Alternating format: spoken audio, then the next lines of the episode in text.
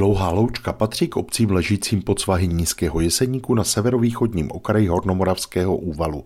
Je to oblast dle nálezu osídlená už od mladší doby kamenné, kde později existovaly také slovanské osady. Samotná obec však byla patrně založena až při kolonizaci zdejšího kraje v polovině 14. století. Svědčí o tom i první zmínka o vesnici Longa Villa z roku 1301.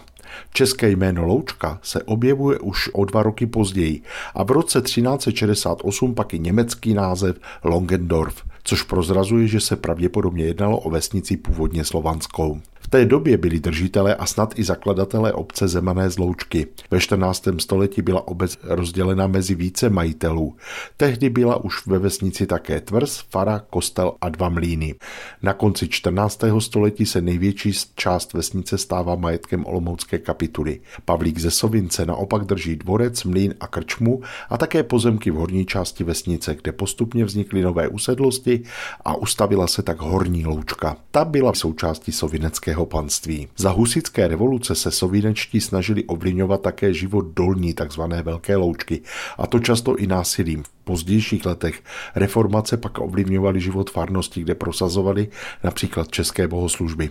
V 16. století došlo postupně ke spojení všech částí loučky pod jednu vrchnost pod vládu bruntálských zvrbna. Ti pak loučku prodali protestantům Joachimu Pivcovi z Hračan a na Klimštejně a Jiřímu Maláškovi z Rejdychu. Jejich erb najdeme dodnes na budově někdejší tvrze, pozdějšího malého zámku dnešního obecního úřadu. Po Bílé hoře jim však byla obec části skonfiskována, část si však mohli za úplatu ponechat.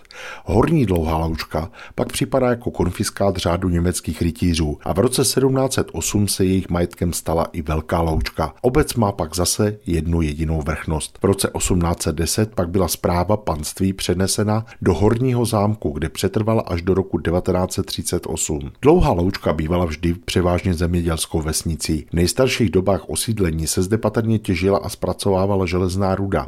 Máme také zprávy o rýžování zlata v kopcích nad vesnicí. Zajímavou památkou je pak křemený mlínský kámen, ležící před místním obchodem. Původně ležel v zámeckém parku a tvrdilo se, že prý zakrývá vstup do podzemní chodby, která vede až na nedaleký Sovinec. Odborníci se domnívají, že tento kámen sloužil jako mlín na rozmělnění stříbrné rudy před tavbou. Druhá část tohoto blína leží u kaple v Plínkoutě, kde těžba skutečně probíhala. Mimo to byly v obci dva mlíny, krčma a také mítní stanice.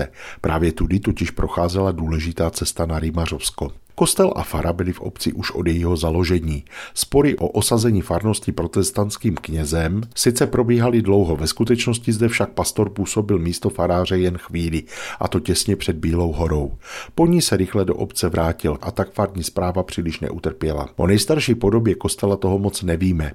Nejstarší část současného chrámu pochází z konce 15. století, kdy už víme, že kostel byl zasvěcen svatému Bartoloměji. Jedním z důkazů může být i staré pečetidlo dlouhé loučky z roku 1550, na kterém je poprsí světce držícího v pravé ruce knihu a v levé nůž. Jedna ze záhadných relikví zdejšího chrámu. Gotická socha svatého Petra pravděpodobně z 15. století, vyřezaná ze dřeva vysokohorské limby, by mohla podle odborníků být dílem tyrolského sochaře Michaela Pašera. Dlouhá loučka je dnes poměrně velkou vesnici, ve které žije kolem 2000 obyvatel.